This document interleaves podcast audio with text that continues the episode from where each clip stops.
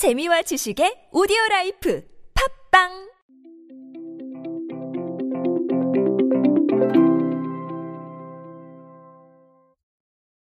편의점의 진화는 어디까지 이어질까요? 이제 편의점에서 못 사는 게 없다라는 말이 나올 정도로 정말 많은 제품들을 팔고 있는데요. 제가 얼마 전에 라디오에 나가서 이런 농담을 했습니다. 정말 편의점에서 일하시는 분들 어려우실 것이다. 이런 농담을 했었는데 어, 우스갯소리로 한 얘기였지만 정말 그럴 겁니다. 과거에 물건을 판매하는 종목들이 그렇게 많지 않았기 때문에 이 부분에 대한 커버만 이루어지면 됐었는데 지금은 점점 많아지고 있습니다. 심지어 뭐 식품들도 직접 만들어서 파는 경우가 많아지고 있죠. 이런 부분들 때문에 편의점의 존재감이 점점 커지는 상황입니다. 그런데 최근에 트렌드를 반영해서 또 편의점이 영역을 넓혀가고 있다는 소식이 들어와서 여러분들께 한번 알려드리려고 합니다. 안녕하세요. 인사이 시대에 그들은 무엇에 지갑을 여는가의 저자 노준영입니다. 여러분들과 함께 소비 트렌드 그리고 대중문화 트렌드 쉽고 빠르고 정확하게 알아보고 있습니다. 저는 뭐 알고 계실진 모르겠지만 각종 기관의 마케팅 자문을 하고 있고요. 그리고 브랜드 마케팅도 맡아서 여러 가지를 수행하고 있습니다. 그리고 SNS에 최적화된 컨텐츠 방식을 고민을 하고 그런 컨텐츠를 바이럴 시킬 수 있는 주제들 여러 가지로 고민해서 실제 마케팅 환경에 적용하는 작업들을 하고 있습니다. 어, 이런 부분에 대해서 기업과 기관에서 강연이 필요하시거나 혹은 자문이 필요하시면 어, 현재도 진행을 하고 있사오니 얼마든지 편하게 문의를 부탁드립니다. 편의점 GS25가요. 건강기능식품의 매출을 분석을 했는데 전년 동기간 대비 약 80.9%의 성장률을 기록했다고 밝혔습니다. 주로 면역력 강화에 도움이 된다고 알려진 홍삼류하고 유산균이 높은 신장을 보였는데요. 어, 이거를 확실하게 입점을 시켜야겠다라는 생각이 들었나 봐요.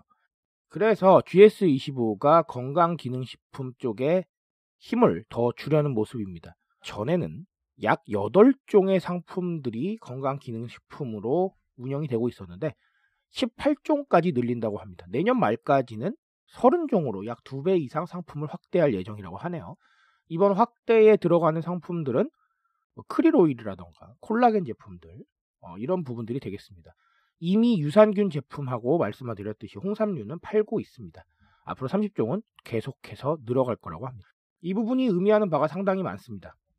첫 번째는 필건강 트렌드죠. 제가 여러 번 지적을 드렸습니다. 이 필건강 트렌드는 코로나19 이슈와도 연관이 있지만 나에게 집중하는 트렌드와 연관이 있다. 그래서 코로나 이슈 이전에도 나에게 집중하는 트렌드 때문에 나의 건강, 그리고 나의 정신적인 안정을 도모하는 이런 부분들이 많아져서 홈트레이닝 열풍이라던가 이런 것들이 이미 불고 있었는데 코로나19가 터지면서 좀 더 건강을 확실하게 챙기고 면역력을 확보해야겠다는 생각들이 퍼지면서 어, 이제는 건강에 대한 이슈가 각종 소비의 중심으로 떠올라 있다라는 겁니다. 그래서 H&B 스토어들이 뷰티보다는 헬스에 좀 더 관심을 보이고 그리고 홈 트레이닝 용품들이 점점 많아지고 있고 홈 트레이닝 때 먹어야 하는 식품군도 점점 다양해지고 있습니다. 이뿐만이 아닙니다. 건강기능식품의 종류가 점점 확대되고 있고 이에 따른 직구 또한 활성화되고 있습니다. 이 소비판에서 필건강 트렌드가 의미하는 바가 매우 크기 때문에 꼭 알아두고 넘어가셨으면 좋겠고요. 또 다른 하나는 근거리 소비 트렌드입니다. 가까운 위치에서 모든 걸 다 해결하는 이런 트렌드인데 저는 이거를 언택트와도 많이 연관을 시키고 싶습니다. 언택트는 우리가 집안에서 아예 해결을 하는 거기 때문에 충분히 근거리 소비 트렌드에 들어간다고 봅니다. 근거리 소비 트렌드의 대표격이 편의점이겠죠. 그러다 보니까 근거리에서 많은 것들을 소비해야 되기 때문에 편의점에 다양한 종류의 상품들이 입점될 수밖에 없는 겁니다. 이 부분은 꼭 편의점을 생각하시지 않으셔도 됩니다. 우리 대중문화계를 한번 돌아보면 라이브라던가 온라인 전용 콘서트가 개발이 되고 있고요. 그리고 뭐 네이버 브이라이브에서 공연도 중계하는 경우가 많습니다. 그런 식으로 근거리 소비 트렌드를 받아들이고 있다라는 거. 뭐 다른 것도 많습니다. 우리 구독 경제하고도 연관이 될 것 같아요. 구독 경제의 상품들은 대부분 배송의 형태를 띠기 때문에 이 역시 근거리 소비 트렌드의 일부라고 볼 수 있겠고요. 그리고 새벽 배송뿐만 아니라 요즘은 뭐 1시간 내 배송, 2시간 내 배송도 많이들 이용을 하시죠. 그런 것도 다 근거리 쇼핑, 근거리 소비 트렌드의 일환이라고 보시면 되겠습니다.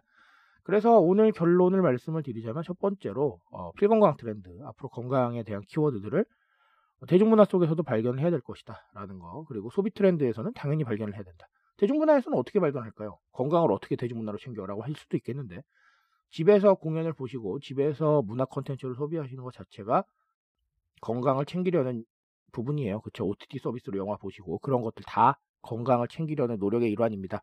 그렇게 보시면 되겠고요. 그리고 또 다른 하나는 지금 근거리 쇼핑 트렌드였죠. 근거리 쇼핑 트렌드를 우리가 받아들일 수 있는 방법은 단순히 뭐 편의점에 많은 걸 입점시키자 이런 뜻이 아니고요.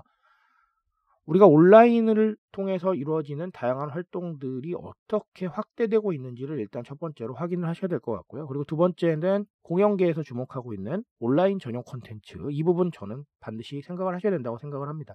온라인이라고 해서 사람들이 무조건 송출의 개념으로 보는 게 아니에요. 특별함과 특수함이 있다면 충분히 비용을 지불할 용의가 있을 겁니다. 이런 부분에 대해서 직접 고민을 하셔서 온라인 전용 콘텐츠를 개발을 해보시면 어, 이 부분에 대한 접근을 조금 더 용이하게 하실 수 있지 않겠느냐. 그리고 새로운 수입원을 찾는 결과 또한 얻을 수 있지 않을까라고 생각을 한번 해봅니다. 오늘은 이 두 가지 한번 고민해 보시기 바랍니다. 트렌드에 대한 이야기 언제나 저와 함께 하십시오. 제가 여러분들 트렌드에 빠삭한 인싸로 만들어 드리고 있습니다. 그런 부분들 더 잘 챙겨드리기 위해서 오늘도 내일도 노력하겠습니다. 각종 문의는 오디오 클립 설명 하단에 있는 이메일로 부탁드립니다. 오늘도 트렌드 인싸 되십시오. 감사합니다.